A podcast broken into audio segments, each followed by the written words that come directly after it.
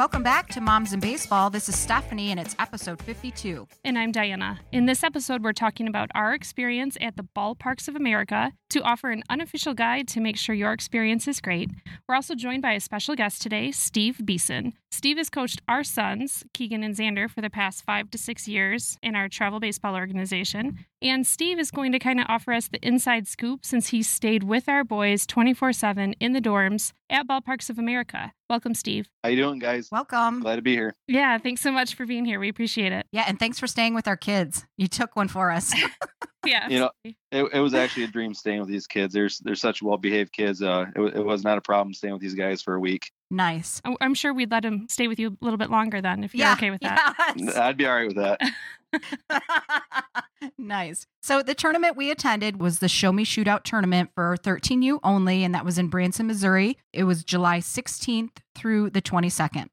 So, Steve, why don't you give us a little rundown about the facilities that you experienced? So there's there's five fields at Ballparks of America, and they're all modeled after big league parks. There's uh, St. Louis, there's Brooklyn, Kansas City, Chicago, and Boston, and uh, they're very detailed on how these fields are, just like the big league fields. Um, Chicago has ivy fence. Um, Boston has the big uh, green monster. Yeah. Kansas City has the big arch in the outfield. Uh, they're all turf fields, and um, just a spectacular place to play at. Yep, absolutely. And all the fields have lights, is that correct? yes, all the fields had lights, and uh, they'd leave the lights on for the boys after the games, and they could they could play on the fields afterwards. Also, Awesome. The thing that I noticed when I would first look at pictures from Ballparks of America is that there's buildings everywhere. And it wasn't until we got there that we kind of figured out that all these buildings, a lot of them are vacant. I mean, I don't know if you could guess, Steve, if it seemed like half filled, half vacant, but there's just buildings everywhere because it's an old outlet mall. that's right. We didn't know it was an outlet mall until after we were down there and started talking to people, and like, oh, that used to be the mall. And uh, so they turned the the stores actually into the dorms where the kids stay at. Yeah. And once you like see it, you're like, oh, yeah, it makes sense now. Like you can't unsee it. You're like, yep, Yeah. outlet mall. Yeah, like a Tanger outlet. Yep. So, something else that I know parents are really curious about is the seating situation. And Steve, you had the best view from the dugouts,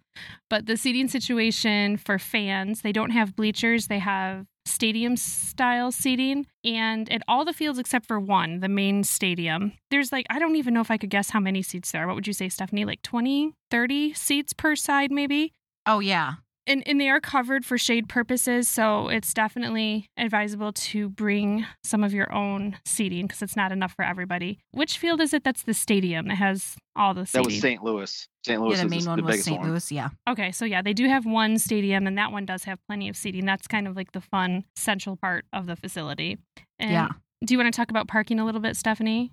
Yeah, so because it was a um an outdoor mall, there is parking everywhere. Like there's two entrances to the park. So there was never an issue with parking. No. Very accessible. You could find a spot. You walked a little bit, but it was not anything that was like too far or, you know, inaccessible or anything like that. So yeah, parking was great. Right. And then, uh, Steve, I know they had batting cages available for the boys. Um, so I wondered if you could just talk about what that was like. Was it sufficient? Was it hard to get in? And where would you guys go to practice if you needed to? So the, they didn't really set up times for us to practice. It was like first come, first serve there's a lot of games going on all the time. Um, a lot of teams, what they would do is get up early before the games would start, and they would practice on the field before the games would start. The the batting cages, those were also like a first come, first serve, but they had a lot of them. I believe they had ten batting cages in five games going on at once. So we never had an issue with getting batting cages ever. So Okay. that was sufficient. Great. That's nice. Oh, you have here that the the buildings or the dorm buildings everywhere, they kind of had the upper and the lower decks. So we noticed Oh, yeah, like yeah, during yeah. the home run derby or during the opening ceremonies, people could kind of stand along the upper deck. Did you guys ever like hang out and watch games in between or just sit out on the balcony? Um, every night. Oh, nice. Yeah. Uh, so we were right off the Chicago field, and like our room was right behind home plate, and we took all the chairs out of our dorm, and the boys would watch games. It, it was a really cool place. And uh, matter of fact, the first two nights that we we played, they had fireworks after the games, so we had a really good view of the fireworks after after the games. Oh, that's so cool. That is so cool. So, one of the major draws of this tournament is this dorm kind of life experience, and that's kind of why we sought out this this tournament. So, you mentioned it a little bit. So, why don't you tell us a little bit more about the dorm, Steve, and kind of how they were set up? We were up on the upper deck, and they give each coach a key. So, there's three coaches that were staying w- with the kids, and the, the kids didn't have keys. There was a, a, a key to, to get into the building, and then you needed a key to get into your room. And then once you come into the room, which is it was really cool. I mean, it was like a professional locker room. All the boys had a locker with their name uh, um, on a plate and a place to hang up all their jerseys and put their bags. And uh, on the back side of the of the the lockers was their bunk beds. So each kid had their own bunk bed, and uh, that's where the coaches stayed with them also.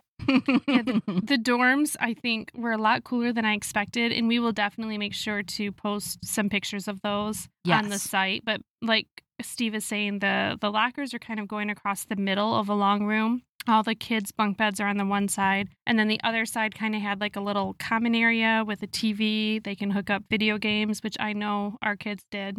Mhm. Yes. Yeah. yes, they did, they play a lot of video games. Yeah, And then a table for all their snacks. Yeah. Yeah. And then like a little cubby with I think two bunk beds in that little area. And that was kind of to have the coaches in a slightly different section than the rest of the kids. Yes. And right by the door, which I thought was smart placement. Right. To keep an eye.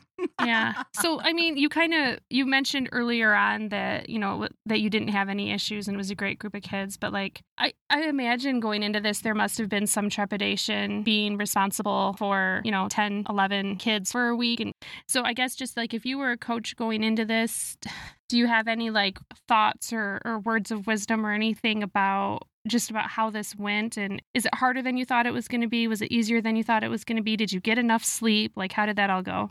it was actually easier than I thought. Because you're correct. Like I didn't know what quirks these kids had when they, you know, when they live at home with mom and dad. Certain little things they do, eh, but they were so tired by the end of the day. They put themselves to bed, and they were usually out by nine o'clock. Oh my goodness. Wow. That's nice. And you know, maybe we'll get to that later, but I have to ask here because I was talking to my brother about this tournament because they're looking at going there next year, and he was kind of like, "What did they do all day?" And I said, "Well, I know they were busy, you know, and I know there was a lot of wiffle ball going on. You know, besides obviously there was some time in the batting cages. There was, you know, one or two games a day, but like, what did you do all day?" They the, the boys did play lots of wiffle ball. That's like the big thing right now. But I tell you, they mm-hmm. were living their best life. They thought they were bachelors. They they they walked from game to game, just hanging out with each other, walking around, checking other games out. Um, they had they had a lot of things there for the kids to do. They had um escape room that they gave them a coupon for. They could go do. There was an arcade there. Um, they had uh, concession stands all over the place, and they had their video games in the, in the room. They usually didn't do the video games until like cl- getting closer to uh, go to sleep. But uh, there there was just a lot of stuff for those kids to do. And usually by the end of two games, they were tired and they were ready to go to bed. Right. Nice. And this tournament was unique because it was all the teams playing, all the kids were 13U. And so, like, I think that was very cool because then the kids were walking out and meeting these kids and they're like, hey, you know, follow me on Instagram. Here you go. Like, and I thought that was really cool. Oh, it was so cool, especially that they're playing teams from all over the country and outside Yes. of the country. Uh, you know, I remember Absolutely. my son saying, "Dad, look at this kid from Panama is friending me on Instagram." Oh, that's awesome. Yeah, I love that. Even better. That's cool. Who would have thought at 13 years old our kids would be, you know, playing international baseball essentially? right. Absolutely. the next thing would be the bathrooms and showers. So they're communal bathrooms and showers. How did that go? Oh, that was a little bit of an experience. Our kids were great at nighttime after they're playing. We're like, all right, it's time to go shower. By the end of the tournament, the bathrooms were trashed. Ugh. Bottles of soap everywhere. Um, the shower curtains kind of half ripped all over the place. But uh, you know, they're 13 year old boys. uh, You can't expect them to clean too much, and not one mom was there to clean up after them. So right, right, yeah. But Yeah. did you guys have to take turns? Because there was wasn't there like one bathroom for like your whole left side or what of the building Uh, or no? there was there was two bathrooms in, in our building. Okay, And it was nice because our uh, our dorm was right across from the bathroom situation, and uh, oh that's good. All stalls for the shower. So it was very private that you, you walk Okay. in, they would have uh, like a little curtained off area so you could change and then they had the shower stall. So the kids Okay. were very comfortable about using the bathroom and everything. So it was like a double curtain thing. Like you had a curtain for a Yes. changing area and then another curtain. Oh, that is nice. Yep. That is nice because if I'm not mistaken, I believe in Cooperstown it's like community showers, I think, and kids like s- shower in their swim trunks all together in a group. If I'm Oh, 'cause not it was all mistaken, together. 'Cause Right. I know a lot of people were uh, had some anxiety about that. Yeah, it was it was very comfortable for the kids. Okay. Very nice. So how about the food? Um, so I know we touched on this in our previous episode, but in theory, they were supposed to be feeding you three meals a day for the most part while you're there, which does not include the scheduled day off, uh, Wednesday. But could you talk a little bit about? First of all, is that how it worked? Were there three meals a day, and what were your thoughts on the food? Yeah, there was there was three meals a day. I know they opened up the food court at 7 a.m. Um, then they had a lunch, and I think it ran from like 11 to 3 o'clock, and then a dinner. And what they did was give us vouchers for the dinner, and the the boys could choose whatever they wanted. They had hamburgers, hot dogs. Um, every day it would switch up to maybe pulled pork, uh, pizza. Um, very much like a school lunch type food that would get they would give out. Okay. And how were the portion sizes? Were they like enough to eat or were they still hungry after? I think it depended on the kid whether it was enough or not. Um, I know for myself, I, it was adequate. I know some kids eat a lot more than Mhm. others. Not like I wouldn't say that it was the best food ever, but it got us by. Like I don't think the kids really minded much. I can tell you the, the coaches uh, thinks that they could, should step their game up on the coffee. The, ins- the instant coffee is not not cutting it. Oh yeah, Ooh, good to know. Good to know. yeah. Or someone needs to pack the the Keurig, I guess. Yeah, So I just want to add in there because this sort of surprised us. There were there was one night or maybe two nights where you guys played night games. So then that made it more difficult for you to go get food, right? So would you recommend people kind of try to find alternate solutions based on their schedule? yeah. A little tip. Like so, we played a game that I mean I don't think anybody could have. Uh, seen this coming that we we played a very Yeah. very long game and we were supposed to have a like a little bit of break in between so the kids could get a snack or something in and we we played so long then we had to um, jump right into the next game and yeah they ended up getting very very hungry and kind of uh, some of the boys were getting sick because they didn't get a chance to eat anything so right. I, I would plan on bringing some a cooler with some snacks just in case That was, I think, a combination of a ridiculous amount of adrenaline because of what happened the first game. yeah coupled with like exhaustion and extreme Yeah. hunger, maybe some dehydration and the thrown in. Yeah. Yeah. check absolutely. check check all the above Uh huh. Yeah. Yeah, besides all of that, it was an awfully fun night of baseball. It was. I don't think I'll ever see that again No. Yeah, absolutely. Well, I guess we could just briefly. Well, we are going to talk about it later, though. We're going to talk about it later, so there's a plug. Hang around. I know, I know, I know. So, but yeah, just to let everybody know too, like, yeah, you could have used your vouchers, but there's no way of keeping that food cold or to reheat it because there's no microwaves, there's no refrigerator in your dorm. So, um, uh, what we did as parents is then we went out and had like food delivered to their room because we knew what time they, they would be getting off. And I think that night you guys just wolfed food down and then you went right to bed because like it was a late night. Yeah. Uh, some more advice too if, if people would like to do this tournament also is that so the first games do start at 8 a.m and most coaches they like to start their practice or warm-ups an hour before their game starts and the breakfast doesn't open until 7 a.m so if you have an early game you'd want to have something there for the kids to to eat on, on those games that you'd start at 8 o'clock Yeah, that's a good That's right. point. We were very Yeah. lucky in that we did not have an 8 a.m. game until the final oh we day. did actually Well, the bracket game, right? yep Yeah. so uh, yeah. the, the staff at uh, ballparks in america did us a favor and they opened up a half hour early so the kids could get breakfast in oh, Oh, that was nice. that was very nice. Very cool. So I should mention this tournament was a stay to play tournament. All of us did not stay at those places that they listed, so we did pay the 750 per team. Um, some parents stayed in other condos, hotels, and then we had quite a few families that did uh, VRBO, a big house, and then you guys all stayed together. So many options there that that parents could do as well. And I'll just briefly explain because some people go to this tournament that aren't well traveled teams. A stay to play tournament means they're going to use a hotel booking company and they're going to send you a list of approved hotels or they're going to try to book the hotels for you and you pay through them, not directly through the hotels. Um, sometimes they can get you better rates, sometimes it may not be. They give kickbacks to the tournament, so that's that's why tournaments do this. And so if you want to book on your own and you don't want to use this service, then you pay a $750 fee to them to opt out. So that's what that is. That's what we did. Yep. And I liked slash didn't like what we did. We got a giant house through VRBO, and I'm this is Diana talking for myself. so most of our families stayed together. It was all of the families except for three families. And so it was fun having everybody together in the same house and it worked really well. But it was kind of a bummer that there were so many of us and then those other three families were missing. So I almost feel like it would have been better if we would have done something where we all stayed at the same place or maybe if we'd broken off into, you know, three or four different groups so it didn't feel like people were being left out. But that was just my two thoughts on that. I agree. I did feel like I missed out, but because my husband was staying in the dorms, so we I brought my parents as well to help me out with the other kids and to do, you know, thinking that I was going to do stuff on my own, but I didn't. Like So- type stuff. yeah, yeah, yeah. So yeah, it was you were kind of torn between different spots. Like I did want to go visit them in the house, but then I didn't want to bring my whole little tribe with me, and so yeah, just something to think about when you go down there. Yep, definitely. So now that we've gone through that, I feel like we need to cover pricing. And Steve, I know you had a business manager to help you with all of this, so you probably stayed out of it a little bit. But- Totally clueless on all this. He took care of everything. yeah, so the early bird fee that we got in at was around $750 per player.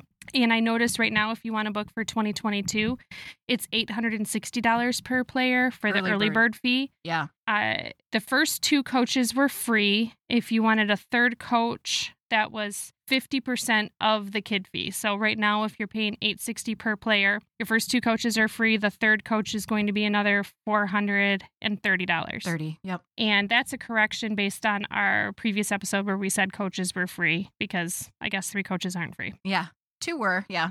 Yeah. the regular price, if you are a procrastinator and you're able to get into this tournament later, it's $950 per player. My guess is if you want to do this tournament for 2022, I kind of feel like it's going to fill up pretty quickly because based on everything Mhm. that's happened with COVID regulations and everything at Cooperstown, I think a ton of people are looking for replacements for Cooperstown, and there is not much out there. I mean, Steve, are you aware of anything else like Cooperstown or Ballparks of America where you can stay in a dorm like this? Not that I'm aware of it. And I uh, talking with some of the coaches that were playing in this tournament that also got a chance, unlike us, to play at Cooperstown. They loved this tournament. They said they would do this one again and again and again if they could. Oh, that's good to hear. I know. I'm so glad to hear that because it was such a bummer our kids missed out on Cooperstown. But Mm-hmm.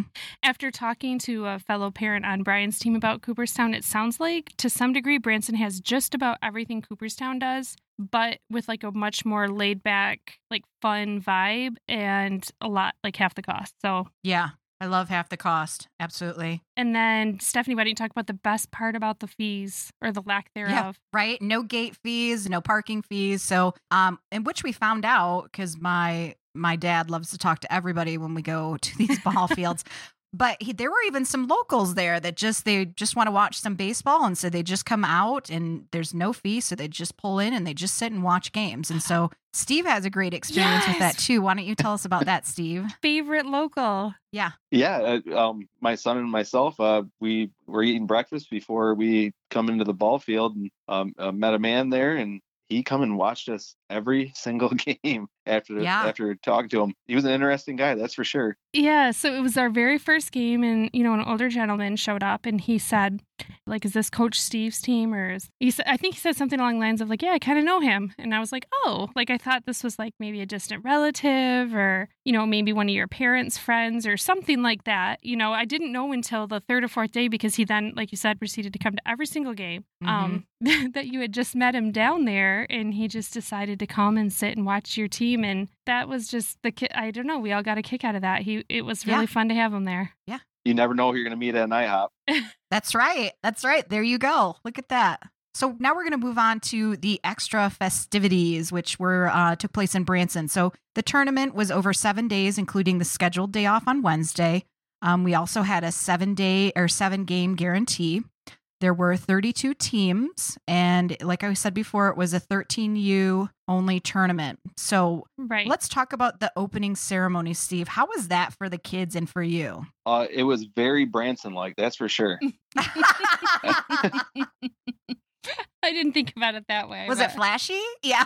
it, it, it was very flashy, wasn't it? Uh, they had a, a like a, a two person band uh, comedy skit that that opened up uh, once they brought the kids onto the field, and uh, it was unique. That is for sure. Yeah. For again, for people who have gone to Cooperstown or know about that, I guess it's more similar to that where all the teams are going to wait outside. They're going to walk in with their banner. They're going to get an introduction and they're going to go through and they're going to give several facts about your team from a sheet that they collected from you. I'm assuming you must have filled something out early on when you got there. Yep. And so, yeah, my favorite thing was when they announced that our team was what they were champions of the O Town Brawl, right? And then made, and then made fun of them. Uh, They so- don't know how legit that tournament was. Like, shame on them. Yeah, yeah. they were champs of the O Town Brawl, so that no, that was great. But the co- the comedy, I don't know what to call them. I don't know if they're comedians or entertainers, but they were buckets and it was boards. all of the above. Yeah. And so some teams like didn't give any facts whatsoever and they just made things up and other teams, you know, they embellished a bit more, but I literally thought it was going to be like a graduation ceremony or something and they were going to name every team and every kid on the team and I just thought it was going to be really really hot and boring and I thought it was entertaining and I feel like we did get to know the teams like you kind of figured out real early on what teams had the party parents and uh huh. We had really fun guessing how competitive each team was going to be just based on you know the kind of style that they had when they walked in and everything and, and honestly it's funny how accurate some of those guesstimates ended up being too Absolutely. And then Steve mentioned there were fireworks for the kids, which was nice at night. Did they give you any warning that they were going to light them off or what? We had no idea. The kids were probably in bed for about 10, 15 minutes, and all of a sudden, boom, boom, boom. And we we come out on the balcony, and there's a bunch of boys in in, uh, in their gym shorts and watching watching the fireworks out on the balcony. Well, that's cool. Yeah. There are also some skills competitions. So, Steve, why don't you s- describe each one for us? Because some of them were a little unique. i want to hear steve tell exactly how the around the horn worked test him on that I still to this day couldn't tell you where the ball went. i'm kidding it's like the most complicated thing but there were nine kids on the field right Yes, So yes. it's nine kids around the field. They're throwing the ball all around. They give you a crazy diagram to show you how you're supposed to throw the ball all the way around, and then they time you for who can do it the fastest.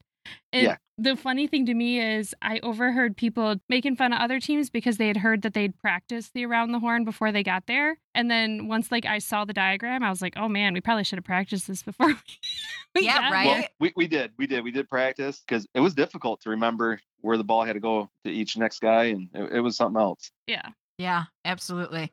So, the next competition, skills competition, was turn in two. Can you describe what that one was? Yep. So uh, it was turn a double play, and we had a player at third base, shortstop, second base, and first base, and he had a, and a catcher and and a pitcher. So uh, the coach would hit the ball to third base, and they would turn a double play, and you had to do that twice, and you had to hit every single position, and uh, you would go twice, and your best time that was the time that you would go with. Nice. Okay. Wasn't that the one that we came really close? I think we did. Oh, really? Yeah. Yeah, I think this next one was our best one. The oh, relay. the next one, the relay. Uh, so they had a, a a person out in the outfield that would drop the ball at the fence, and the outfielder would take the ball, hit a cutoff, and then the cutoff would throw it home. Uh, so it would start at right field. They would go through that cutoff, and then it would go to center field, and then go to left field, and the fastest time w- would be the winner. Oh, Okay. nice. So, not a running relay. It's more like an arm relay. Yeah. Yeah, a- a throwing relay. So, the next skills competition was the road runner. Yep, the Roadrunner. So uh, two kids from each team was able to compete in this, and basically what they did was uh, they ran around the bases, and the fastest time was the winner. Yep, just from home to home, right? Correct. The last one is the home run derby. Yep, two kids were selected from each team. In the first round, it was basically your two kids were going against each other, and then the winner between uh, your two players would, would go on to the, the main home run derby and would compete against all the other kids on the team. Right. When we went, we checked in Friday, and then Friday night was the opening ceremonies. The skills competition was Saturday morning. And so they just kind of went around from these one after the other, back to back, like the five uh, skills competitions. And then Tuesday night is the, or for us at least, was the big event, Home Run Derby. And there was one person from every team, and it, they kind of make a big to do of it, and everybody comes and watches. Mm-hmm. But I do have one question about the skills competition. And it's that obviously you have five competitions. Some of them have, you know, uh, two people competing. Some of them have nine people competing. And in between, do they give you any guidance about like, was there a limit to how many kids or how many events each kid could do? Or was it just however you wanted? It was totally up to the team and how they wanted to divide the, the kids up on, on the events. Oh, okay. So you could have had the same kid doing the road runner, the home run derby, the turn into, all that. Yep. Oh, okay. Were you going to talk about the check in? Oh, I only wanted to throw that out there because I know for us that was one thing that I don't know how Steve felt about it, but at least the parents, we kind of felt like we didn't really know what to do or what time to be there. Because based on whether you went to like the frequently asked questions on the website or whether you went based on like an email that you got or if you looked somewhere else on the site, we saw three different times. We saw 12 o'clock noon, we saw 2 p.m., and we saw something that said 1 to 6. So we were like, well, we'll just kind of go at 2 because that sort of worked for all of them. And I don't know if it really matters. It seems like that range seemed to be the best. But Steve, do you remember what time you were there to check in? Was it a smooth process? You, did you figure out pretty easily where to go and what to do? Well, we were told that we could check in at 11 o'clock. Oh, okay. Oh my goodness. Well, that's for coaches though, so that's different. Yeah. Well, I had to be there earlier too for the coaches meeting and, and check the team in. And it makes it very easy for me too when my business manager says, Hey, be at this time at this place. and and you're like, got it. got it. So 12 o'clock probably would have worked just fine then if coaches had to be there at 11 to, to do the check-in process in a meeting, right? right. Okay. Well, there's that. I just wanted to include that because I know for us that was one of the biggest. The parents in that in that VRBO house were all trying to figure out what the heck time we were supposed to be there, and we were just kind of guessing. Right. Okay. So now let's move on. We did have announcers at each game. Um, they played their own walk up music. I thought it was good. I feel like they had like 15 songs and they just cycled through. Like it didn't Oh, seem you like there was a very big playlist. I don't know. Did you notice the music, Steve? Not much. Uh, the first game, we, we did a little bit because we played that team from Panama. So uh, it seemed like they Oh, were yeah. playing playing a lot of their music. Um, it was pretty cool. The team from Panama was awesome because the parents, like, I felt like we were inadequate as moms in our cheering section because they all had like rehearsed like chants and songs and Uh, yeah. and, and we kind of just sat there. Yeah. Yeah, I can't disagree. Yeah. I know, Steve, know. we suck. Yeah. Dang. They had Steve. noisemakers and everything. I know, Uh-huh. I know, I know. I know. I know. They were very prepared. So, moving on to coupons that they provided in bags. They also gave out hats for us, like the swag for the kids. What were some of the coupons that were in the bags? They gave them a coupon for there's a, a water park uh, like right in front of the ball fields, Yeah. Silver City. So they gave the, the kids a, a free pass to get into Silver City. Um, they gave them a coupon. They have an escape room uh, right at the ball field, and I believe that was it on the coupons. I don't think most of our boys even used it. I'll say for the water park, did you guys go to the water park, Steve? We did not. So I know a few people went, and of course, it's one of those things where they're going to get you even though your kid gets in for free because like if you want to go to supervise your kid whether you're swimming or not like you have to pay full price still and it was 50 bucks it was 50 bucks for the day to go to go watch your kid at the water park Any extra entertainment in Branson is, is going to cost you a lot of money to go do. Wasn't there? There was also a restaurant too that they gave you like a coupon for. Um, I think there were a few restaurants they had coupons for. One of them we went to it was like Piscetti's or Biscetti's. Yeah, was that good? Um, I think it. Well, I don't think I ate. I think I just drank. But like, yeah, I think so. Diana, you're revealing a little too much about yourself right now. it was so hot. I just drank. I just drank and drank. I think it was, and if I'm not mistaken, like we all paid with coupons there. And you're probably supposed to do like one coupon per party or something. And there Oh. were, I don't know, seven or eight of us with the kids there, and we left a giant tip, but we paid Oh, almost there you go. nothing. They let us use all those coupons, so that was awesome. That's nice. You know, we've talked about this before. I- I've heard that Branson is always like the Midwest Vegas. So there were a ton of like things that outside people would do, like Wonderworks, go karts, um, the world's fastest mountain roller coaster, fishing, kayaking. So, Steve, what was your favorite activity there? I would say it was the world's fastest uh, roller coaster going down with your youngest son. Maybe if Steve and uh, Declan will give us permission, we can post a picture from that. That stuff. Oh, Oh, totally. It was fast the first time I went down by myself, and then when De- Declan got me and added a little bit extra weight, it was even faster. you would fly around those corners and you were in charge of like braking or just like letting it go and then you would just fly down that mountain. It was very fast. I was bruised the next day from going down on that coaster. Oh man, Oh crap. you probably didn't use your brake, did you, Steve? Me and Declan use zero brakes. Well, there you go. All right. So Diana, what was your favorite activity? Um, I did nothing. Like I went and I took my kids to the roller coaster and I took pictures. They did go karts a couple times. I know they had a blast with that because there's plenty of go kart places. That was like pretty much it for me. I felt like just sitting out in that heat and Oh, yeah. doing what we were doing and like having to be social for that many hours. Like I felt like I was ready for bed at like 8 p.m. I just I don't know. Absolutely. It was a lot. Did you guys do anything? We uh, we of course went with swimming um because we had a pool at our condo. Um, but then we went to Wonderworks and I did I did like that place for the younger kids. It was pretty cool. They actually had like roller coaster type things in there too, but none of my kids wanted to do that. But I mean, we did I did really like Wonderworks. But like I was saying before, that Wednesday off, like it was it was fun. It was good that it was off, but then also you were like, I'm tired. I really don't want to go anywhere and stand like in a crowd and do anything. So we kind of mostly did like low key things. Yeah. I don't know about you guys. We didn't even go out to eat a whole ton. It was just so busy there. There Branson is experiencing the same thing the rest of the country is where it's like there's not enough employees or workers. So it seemed like anywhere you went, they were short staffed and you had to wait forever. So we we kind of did a lot of meals in. Yeah, we did. We tried to go to a couple of restaurants. There was like a, a one to two hour wait at that Guy Fieri's restaurant. Oh, it was, there? good once we got in, but um, yeah, the wait was was crazy.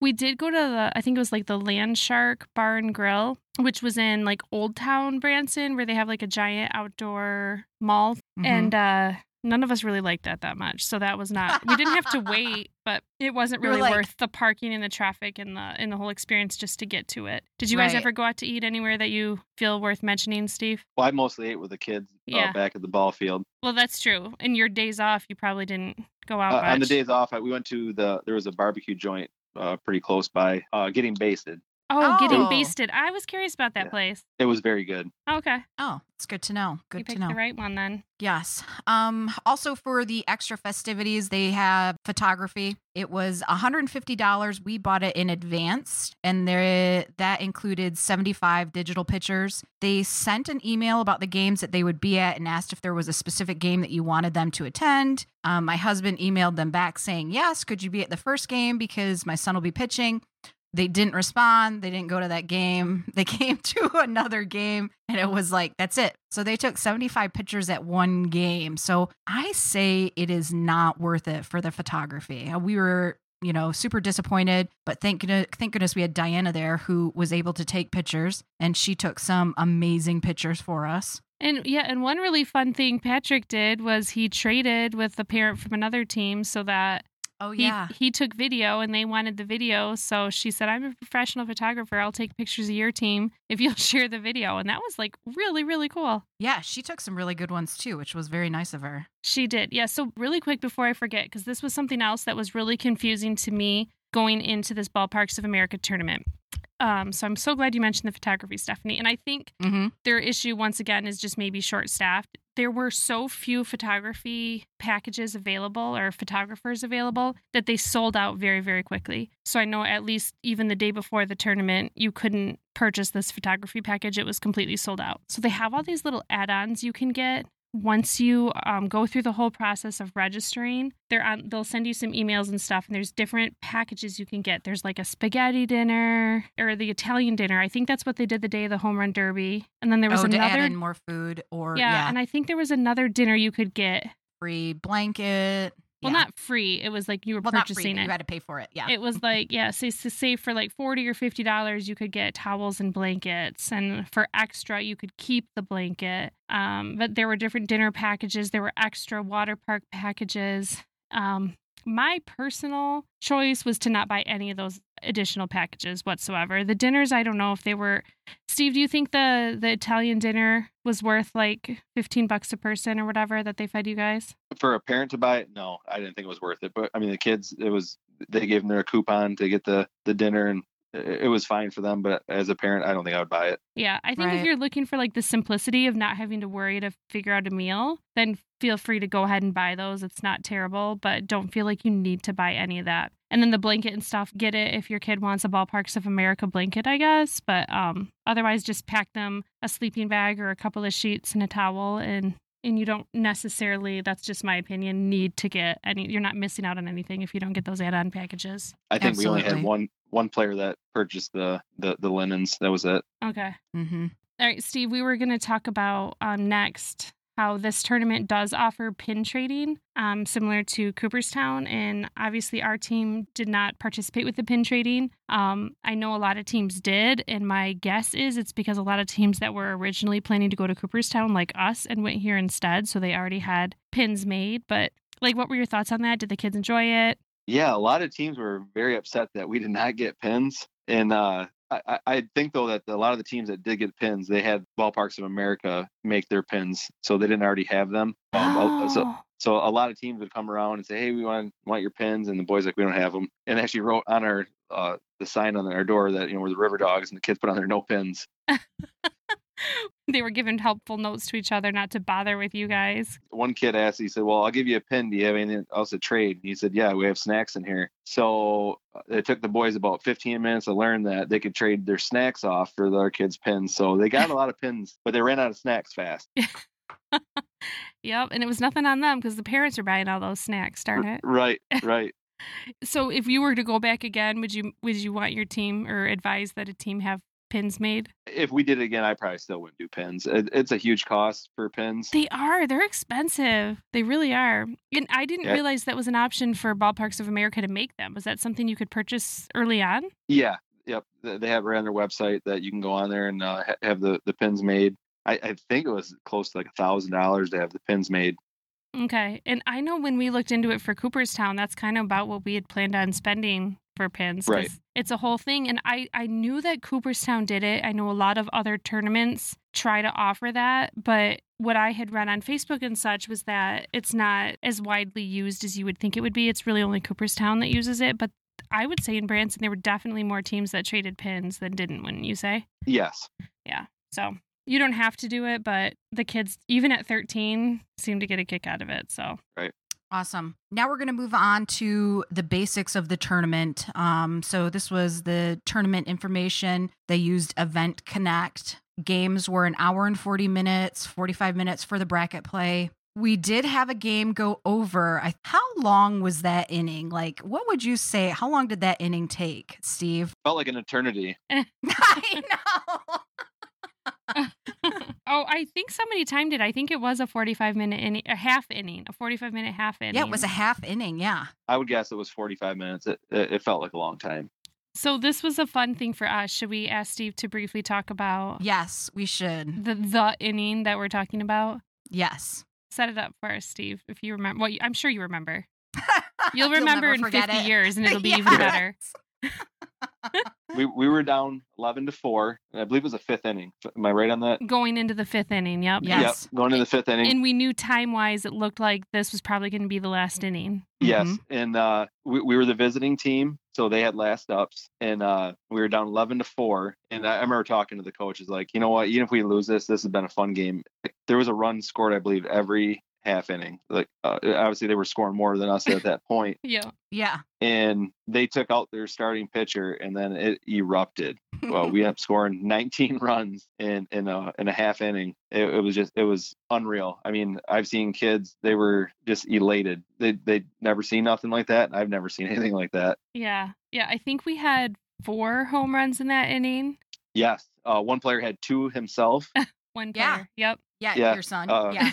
yes, one one random player. Yep. and uh, so we were playing on the Boston field too. So they had to be high towering home runs to get over that that that fence. Right. If you don't mind, I'm going to do a little shout out to your son because this was my favorite thing I think I've ever watched in my life in baseball. And that was uh, so Steve's son, Colton, hits a home run eh, early on in the inning. Okay. And he I think, hit his double or something like that his first time up to bat. I'm not sure, but Yeah. was hitting like crazy. Yeah. And then the second time he's up in the same inning, there's runners on second and third. And so they intentionally walk him because he hit a home run his last time up and a double the time before that. So, like, I've never seen a kid more pumped in my entire life to be intentionally walked. I, yeah, he was. He was so excited. he was like so fired up, running to first base. Then Stephanie's kid comes up to the plate. Keegan hits a double, right? Uh, I think it was a triple. Yeah. Okay, It was a triple. my bad. It's a triple, and it had a it had a chance to go over. Like when he hit it, I was like, oh, I think that's going over. But okay, so he hits a triple.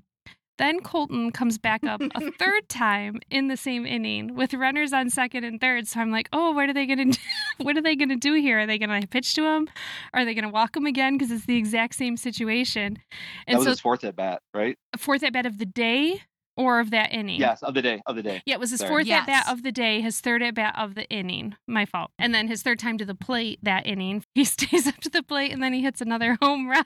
and I just felt like it was just like he could do no wrong and they like know, didn't know what to do. They couldn't walk him, they couldn't pitch to him. Like it just I kind of felt for them.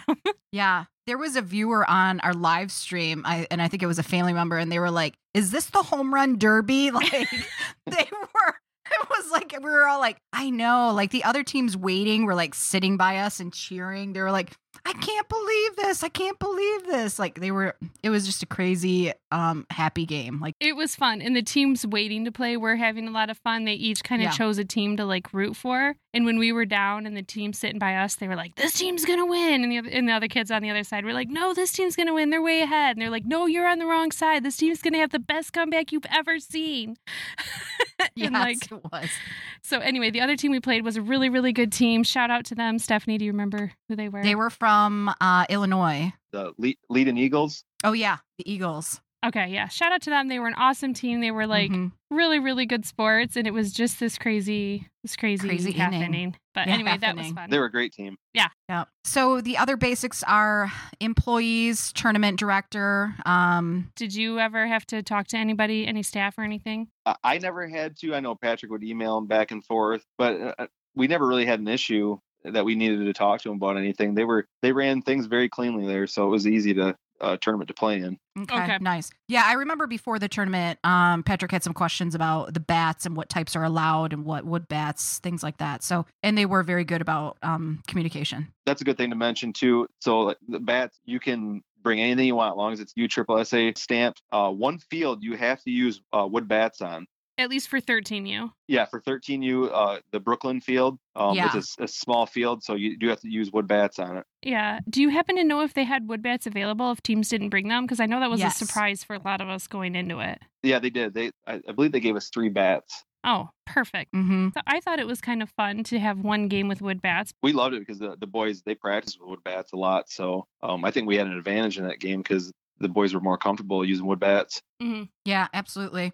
I will say something about the staffing that we really didn't see them. The tables were kind of dirty, uh, sitting out in front of the dorms and things like that, where you could sit to eat food. And there were a million flies everywhere. It did seem like there were so many flies. That was one thing I had to get get on the boys about is Yeah. shutting the door in the dorms because if you left that door open for a minute, you'd have hundred flies in there. Aren't you the one that said, Steve, that there's something right next to the park that's like got animals? There's a zoo. Oh, oh, Yeah, right next door because we went to that zoo. okay. Uh, right Oh. on the left field side of the Boston field, there's a water buffalo like 50 feet right there. That would Oh explain my why there's gosh. so many flies and bugs, especially at that field. We thought it's because it was like down low and it was just like hot and there was no airflow. But Yeah. there's animals right so that's probably why there's so many flies at that Yep. facility. Okay. All right. Now That's there we their go. now we know. Yeah. Now we know. Yeah, it, the staffing was, it, they kind of did seem to run with a bit of a skeleton crew for the most part in terms of finding someone to talk to if you needed anything. It seemed like there were probably plenty of people, but it definitely would have been nice if they had some more like cleaning staff. On Mhm. Yeah. I'm, I'm sure a lot of that's uh, COVID related because one thing that did bum me is I, I like a very, very clean field, and they do let the kids um, play on the fields after the games. Uh, they, they leave the lights on, and so in the morning there'd be like water bottles and stuff on the fields. Oh, Um, but I, I can't imagine having to pick up after 32 teams after they just ran around like crazy after the games. Right. So I'm sure it's a COVID thing where they just it's hard to find staff right now. Right. Yeah, Yeah. I'm sure. Okay, next are our umpires. Our umpires, we thought, you know, were fine. We were waiting on them kind of quite a bit. And then we also had one interesting and weird instance that we've never come across before. Steve, do you want to talk about that? Yeah, I'll, I'll touch on the umpires. I, I thought they were phenomenal. Uh, we, we've had a lot of questionable umpires this season.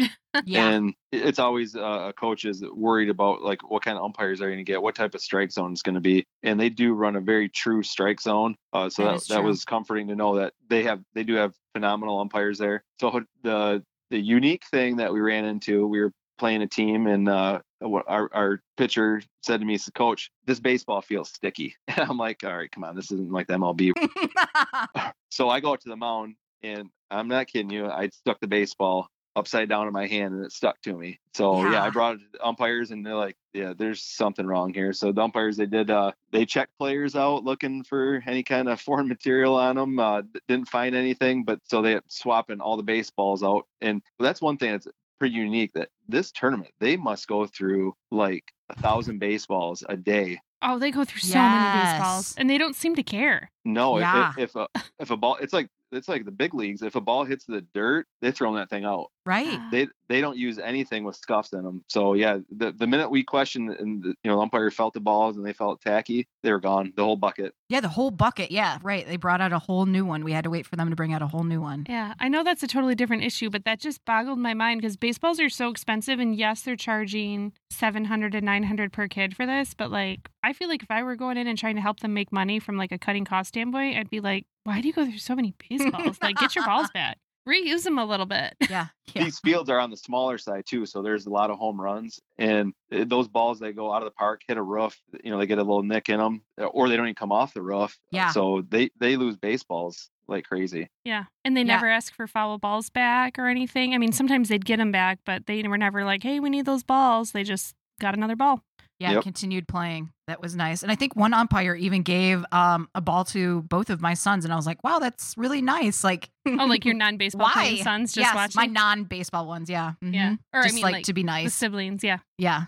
So whatever. That's cool. we'll take them. Yeah, and back to the sticky ball thing, I mean, I feel like based on what Steve is saying and what I understood was happening, like they agreed there was definitely something going on with the baseball, but like we're not going to strip search a 13 year old to figure it out either. So I feel like they, I don't know if they did what they could do for the most part. Yeah, they they, they looked and looked at gloves and hats, and we after, we didn't press the issue after that. Right. No, yeah. It was just, we've never come across that before. And it's just weird that it was blowing up in the MLB. And then here it just so happens. Like, it was just very weird. Very weird. Yeah. So the next category would be our tournament structure. So this was a destination tournament that was 5480 for 13U. And I know that this is kind of why you guys discussed and you chose this because we were also looking at the Ripken, which was 6090 for 13U. And so that's why we kind of went with the ballparks of America. So there was a designated majors level as well as like the double A and a single A and a triple A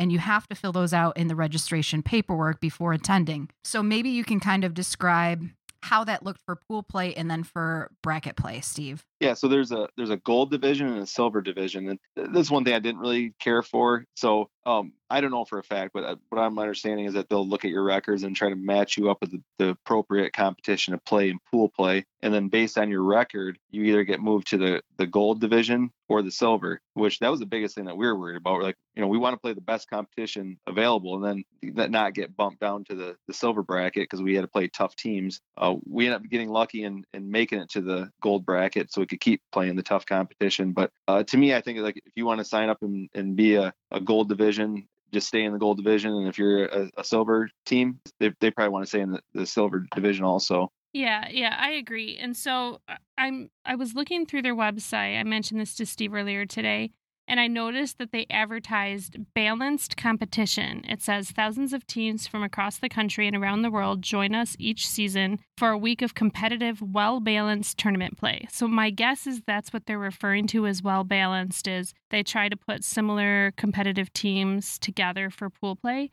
And I do feel like if you look at this as a not as a traditional tournament, like you could never get away with this for like a weekend tournament at all. Right. But like No. if you're looking at this as like an experience and you want to have a fun week, we did have a great week paint, playing really good competition. It was great for our team. So it wasn't like the worst thing in the world, but it does make it really hard to get in to, not only just to get into the gold bracket, but to get into the gold bracket a- and get in and play the other competitive teams because half your competitive teams are going to end up in the silver bracket and half the weaker teams are going to end up in the gold bracket just based on on how they structured it so it is definitely more about the experience i think and less about um, having everybody finish like in the with like the correct place that they should end up having or whatever if that makes sense Yes. And then also too, what were we? What were we ranked at? Fifth, I think. That there's sixth? I think we're the fifth seed. Yeah, so we were the fifth seed out of 32 teams. And for that championship game day, we get set for that 8 a.m. game. And as the day progressed, like we didn't make it very far, but as the ta the day progressed, that championship game wasn't that supposed to start at like 10 p.m. It started really late. Uh, yeah, because I think it also got delayed. So I mean, technically, I don't even think they started playing till 11 at night. Like, could you imagine? Like, and we were six seed. Like those poor teams. Like it just was a very long day, and it was weird. the The pool play and the bracket play were weird, but great competition, and we probably played the best we've ever played together as a team. It, I would say it was the best time we've ever had together for sure. Yeah, yeah, just amazing plays, amazing hits, just a lot of fun. So take it for what it's worth, right? Yeah. Right. I think people who are thinking about going to this tournament just know it's definitely more about the five to six days prior to the bracket day, the Thursday or whatever, than it is about that actual day because it's just a weird day. Everybody's kind of in a weird seating. And like Stephanie said, it could be, hopefully, for your team, it's a really long, long, long day. But Yeah. that's not the worst thing in the world. No, true. And they did get championship rings and trophies for the silver and gold bracket. The gold bracket winners did have a bigger trophy, and we can include those pictures if you want. I feel like this is a good time to mention um, something, Steve, you had mentioned prior to recording the uh, advice you may have for a coach looking to come here regarding lodging before and after the tournament, especially Yes. if you're going to make it to like that championship game at 10 o'clock at night or whatever. Yes. Yeah, so the coaches that are that are staying with the the boys, um, the day before you get there, like you guys already had a um, a house rented out, Mhm. and for me and my son and uh, the other coaches, uh, they had their families going down there, so they had a place to stay. But it was just me and my son, so we had to find a place to to stay the day before, and then on Wednesday when everybody has the day off to go do do something, um, you're gonna need a place to stay, or you're gonna stay by yourself. With nobody at, at the ball fields because on Wednesday there's nobody there, Mm, and then um, after the tournament, if you go deep, um, you're going to need a, a place to stay that night because they have another tournament rolling in the very next day. yeah. Because checkout is also um, on Thursday, on the day of Yeah. bracket play. Right. And that was one thing that wasn't real clear to us going in. We weren't sure if we checked out Thursday or Friday, but Right. Yep. Absolutely. And then the last thing was um, concessions, which was one of Diana's favorite. not just concessions, but the pretzels. Oh, Steve, did you yeah, ever have a concession pretzel? I did not. Oh my gosh. Now you have to go back.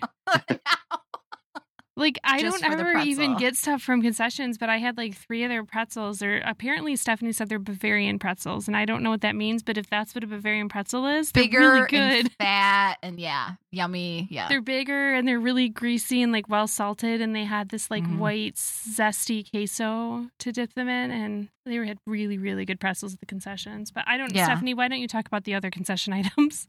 Yeah, so concessions also had the hamburgers, they had wraps, I heard, hot dogs. So, and that's where you could go get your 10 meal voucher as well when the kids weren't able to do the cafeteria meals. Yeah, each voucher was ten dollars, and the well, the pretzels were really expensive. No, no, they were like four or four fifty. They weren't. They oh, weren't any really? more than that. So, Steve, your concession voucher was was ten dollars. Ten dollars. Yeah. it- So basically, they made it to uh, every meal there was was roughly around ten dollars. Some of them were a little bit more, so you'd have to pay a dollar. Um, okay. Yeah, you get a hamburger and French fries, and it was like nine bucks. And oh, uh, okay. then you Then, could go that grab. makes more gra- sense. Yep, you could go grab a drink then, and it was ten dollars. Okay. That's good then. If somebody's sending their kid there next year, or they're a coach attending there, would would you send them with extra money? If so, how much do you think they would need, or, or are they going to be pretty well covered with what's there?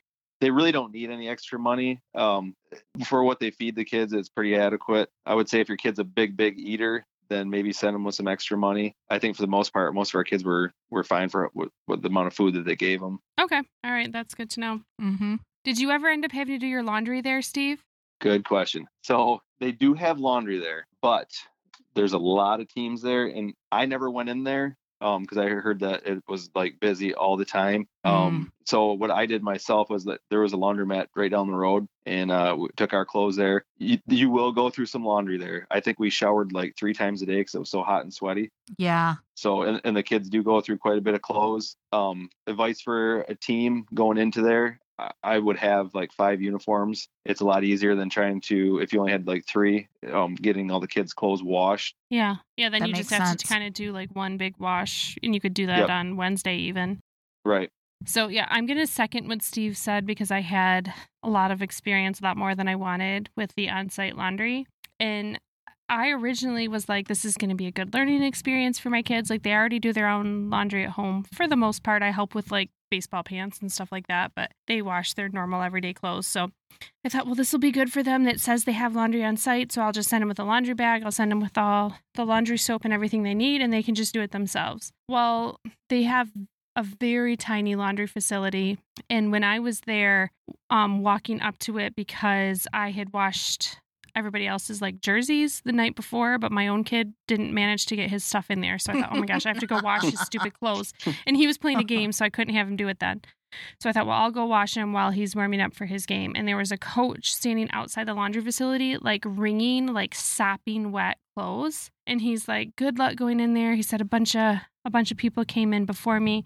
He said, stop my laundry before it was done, before it had even done the like spin cycle, and took my clothes out and threw them on the table. And they were sopping wet and they hadn't finished cleaning. Oh no. So he was like wringing them out and then had, having to rewash them and everything. And there's piles of laundry backed up waiting. They only had like six or seven machines for washers and dryers. A couple of them were down, and the dryers took forever. You had to go through at least two cycles. Now, the laundry was free, so there was that. So it is there on site for like an emergency purpose. And since I had to go several times, I noticed that the best time was like during the early afternoon when everybody was playing games. Mm. But I would say, yes, the laundry's there. Yes, it can be done if it absolutely needs to be done, but it's so much easier to just have the kids throw their clothes um, in a laundry bag and send it home with you every three or four days and just do it yourself because it is not the most convenient thing to do. And they may lose things, they may not get things clean. And so, yeah, just it's there, but I would say don't count on it. Absolutely. And it's All good right. to know there's a laundry mat like right next door for coaches. Like Steve said, I didn't realize that. Yeah, their machines were a lot better than what was provided at the ball fields. That's for sure. I am positive. I'm I positive it was much faster. yeah. So we definitely appreciate your expertise in the area, Steve. So we're going to say goodbye to you and thank you very much. Thank you guys. yeah. Thanks for having me. Thanks, Steve. Have a good night. You too. Bye bye. Bye. Bye. we didn't want to keep Steve any longer than necessary, but we do have a few other things to go through. Um, Steve had already talked about the fact that they had lots of snacks in the room for the kids. Um, each parent on our team kind of coordinated, like, to make sure we didn't bring duplicates. Like, I'll bring trail mix, you bring granola bars, somebody else bring meat sticks, whatever. So we had an entire table worth of snacks. You're going to want to have one or two big coolers with ice. They have ice on the facility. Um, as Stephanie noted earlier, eh, or in our previous episode, the ice machine was down at least once. So there were times where we had to bring in ice for them. So just keep just keep that in mind. There is ice there, but there's so many people going through it, and it's Mm-hmm. Such a stupid location that a lot of people are going through a lot of ice. So know that it it may just be best to have somebody bring in a big bag of ice every day to refill that cooler to have cold, you know, cold waters, cold Gatorades, cold drinks for the boys. We we'll post a link to the packing guide that Ballparks of America provides. For the most part, it's pretty common sense items. It's like go and lists their whole uniform, Mm-hmm. and all the other clothes they'll need. There's a few things on there that may be helpful, but we wanted to kind of really drive home a few that may or may not be mentioned, and a few on here that I know for sure are not mentioned that you may want to consider packing for your coach or your player. Absolutely. Some of those are like laundry bags because um, at our condo, we were bringing their laundry back to ours and then we were washing it and cleaning it that way. So then it's just easier to transport it. So I would even say like more than one would be nice. Febreze, because they're 13 year, year old boys. So it's stinky. Definitely need that. When you say Febreze, do you mean like the fabric freshener or do you mean like room air freshener? The room air freshener, but yeah, that could work too. Say what you, yeah, your air freshener. Oh, okay. I assume Both. like when I hear Febreze, I think of like the fabric, but oh, softener. Yeah. no, no, the fabric refresher that you spray on clothes to help get the stink out of clothes. Like to me, that's what Seriously, Febreze I thought is. that was room spray. I didn't know you like actually sprayed your clothes. Really? The thing that's in a spray bottle, it's yeah, you spray like upholstery. It's for fabric. It like takes the I just stink spray out the of fabric. room. But they do make room air freshener as well, and so yeah, you need both. Maybe even the room air. fr- You might need the room air freshener more than the fabric refresher. Yes. But the fabric refresher is not a terrible idea in case they aren't able to get to the laundromat. that is true too. Yeah, it got. I couldn't believe it because we were Uh. moving in on moving day, and all the boys were clean, and all their things were clean. and the room already stunk. Yeah, it had, it had a funky smell to it already. It's- so, The the cleats, I think. oh yeah, it, yeah, it smelled like pairs of wet cleats or whatever. Yeah, it Yeah. just yeah, not good. Um, so a shower caddy, obviously, to bring your stuff back and forth to your showers. Um, flip flops, you know, because you're not gonna want your bare feet on those floors. Someone also said hooks off of the bunk bed to hang up your wet towels, and I was like, oh, like some of those disposable ones. Those are kind of that's a good idea. I brought one of those hooks, but they had posts, like a bunk bed post sticking up. There's four of them, you know, on each bunk bed. And I'm like, Oh. oh, why did I get a hook? They could have just thrown it over the post, which is what they did. The hook is fine if you want to be fancy, but Yeah. you you could just also throw it over that post as well. That's true. Um, hangers to hang up jerseys and things like that in their little lockers because not all the dorms had hangers. Fly tape is a must, like we've discussed. The flies yeah, were crazy. Flies were awful. Yeah, wiffle ball stuff to play with at night. That's huge, popular, something for the kids to do. They did sell it in their little common store, but it was actually most of the stuff in the store was pretty reasonably priced, but the wiffle ball Yes. stuff was kind of expensive. So pack Oh. that. Oh, that's good to know. Soft toilet paper. I find that kind of funny, but I was like, okay, I will Was that a you. coach request? Because my kids definitely never complained about that. yeah, my husband tried to blame it on my son, and he was like, "Oh yeah, he needs it," and I was like, "I'm sure he does." Yeah, it probably was a coach thing. Um, I said powder Gatorade mix because going into some of those grocery stores, it was busy. And some things were hard to find. So, the powder, where you could just mix it into your gallon wa- water jugs or put them into your water bottles, was a little bit easier than trying to buy a million bottles of Gatorade. That's a really good tip. And not only that, but my understanding is that a lot of places there's like this nationwide Gatorade shortage right now. Really? Don't know if that's true, but yeah, in a lot of places you can't find Gatorade, but maybe if you could find the Gatorade powder. Uh huh. Yes. The next thing would be like gallon water jugs for the kids. Um, just fill those up because they have the ice and they have water there. Like it, it's hot. It was hot. Yeah. They did have a water, like a water fountain with a bottle filling station. And for us, it was literally right across from their dorm, across the hall. They could go fill up their water bottles with, is that what it's called? A water bottle filling station. Yeah. Yes. So you're fancier than I am. I tell my kids just to fill up their water bottle there every day. But yeah, Yeah, no, that's a you don't idea. trust that water, you could bring in some. Mm-hmm. No, that makes sense. I also said, which is probably against the rules because they say no coolers are allowed, which I'm assuming they're thinking like big giant coolers. But man, it's, I said for parents to bring in some soft, um, smaller coolers because it is, it is hot out there. And when we had double headers, like I didn't want to have to keep running to the concession stand for $4 Gatorades for my entire family. And then you're hot again in the next hour. So I, we just bought a soft cooler from the store put some ice in it and brought our drinks in in my bag Yeah. so that nobody knew. we, we brought in a small cooler too because um, I think at the time I didn't even know we weren't supposed to bring coolers because I didn't ring, read all that stuff they sent me online. And there's no sign set up that say no cooler. So There's I not, yeah. assumed it was okay. But yeah, I've since seen that they weren't allowed. And as I mentioned in a previous episode, there were also no cooler police as far as I could see. So Yep. as long as you kept it small and you weren't obnoxious with your cooler and you still spent some money at the concessions like we did on pretzels and such, they seem to I be think okay. you're a okay. Yeah. I was like, listen, I'll buy a pretzel. Just let me bring Yeah, my water I bottle. will I will buy another one. Don't worry. Yeah.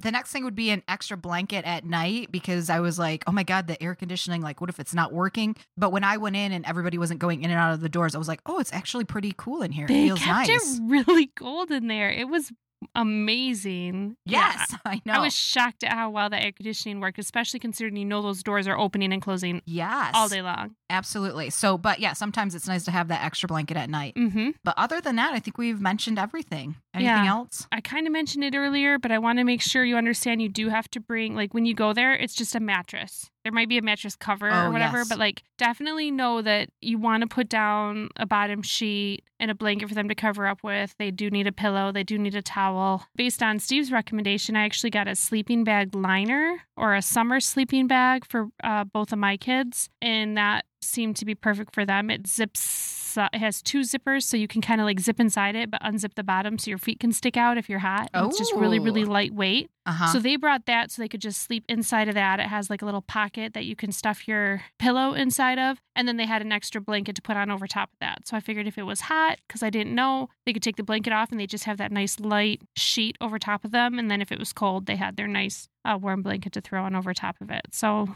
um, know that you do oh, have that's to bring a really that. good idea. The other thing we didn't mention in this episode is that it's very low key in terms of you're going to see your kid every day at games or at opening ceremonies or at the skills competition or whatever it is. And you can kind of come and go with them as you need to. Like a coach always has to be with the kids at all times on site, but like there's no check in, check out process. And so there were times, there were like two or three times where people took their kids for a bit. And you don't have to if you really want to fully get everything you can out of the dorm experience and you want to Mhm. save some money, they could just stay there the whole time. Um, Wednesday, they wouldn't have anything to eat. There's no reason they can't sleep there, though. They can still stay there Tuesday night, Wednesday night. You would just have to figure out a food situation for everybody. But um, if you want your kids, you want to take them to go do fun things, um, you can kind of work that out with your coach and take them and leave them as necessary. So yeah, it's just very chill. It's I said in the other episode, it's like Ballparks of America is like your cool uncle, and it's just they just want everyone to have a good time. And they did. They did. Like like I said, it's like it's like a summer camp, but you're doing baseball and you get yeah, it's just freedom and they had fun and it, it was a great experience. yeah, I, I think it's something that my kids are going to remember forever, and I really hope that we get to do it again with my younger son because I just they just had an absolute blast. And I think the thing that surprised me the most is I knew the kids were going to have fun, but like the parents, it was really fun for us too. I don't know. Yes. Yeah. Just great competition and it was great baseball. It was fun watching. Yeah, and I don't know if we mentioned this either, but in terms of the quality of play, there were literally everywhere from like single A teams all the way up to like real competitive majors level teams. So we played six pool games and we did not play. How do I say this? Every team was from a different state. So we played six teams from Yes. six different states. So we played a team from California, from Texas, from Louisiana, from Illinois. I don't remember the others. Oh, well, yeah, yeah, we had a team from Panama. Yeah, oh yeah, and, and from a different country. Yeah, and we Yeah. played and we had to play a team from Panama twice. Go figure. Yes. Um, who ended up eliminating us. They were a really fun team. Yeah, they were good. Yeah, they were really good. But uh that in and of itself was just was just a lot of fun. It was nice because there were nine teams from Michigan, but this was not one of those tournaments where you're like, I can't believe I just drove four states to go play another team from Michigan that I played. No, we never played them. And obviously we could have run across them in bracket play, but we were lucky and we didn't. So there's just going to be teams from all over and it's it's just a really good time for everybody. Absolutely. I think that's a wrap on this episode and your unofficial survival guide. On deck next week, we have our other unofficial guide to the Ripken experience, where we will go more in depth with all the ins and outs of its tournament and give you our best tips to help you feel super prepared and make the most out of your time in Myrtle Beach. Yep, absolutely. In the meantime, keep up with us on Facebook, Instagram, and Twitter. We are at Moms in Baseball, and make sure to subscribe and share with all your friends. Also there at the tournament uh, we were playing a night game and a couple of teams came over and i was wearing my Moms in Baseball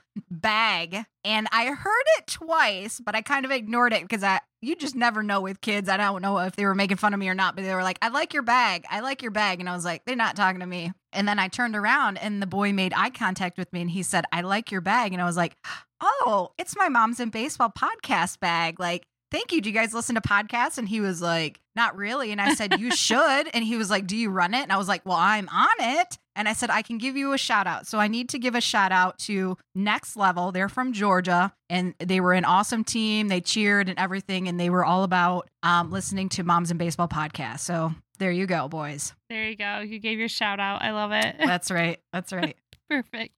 so, if you are associated with this tournament and you have more information to provide, feel free to reach out to us and we will provide any updated information or corrections in our show notes and on our website. Um, or if you just want to get in touch and let us know, hey, we were there too, feel free to reach out. We'd love to talk to you. Absolutely. Until next week, Have fun at the fields. we'll see you next week.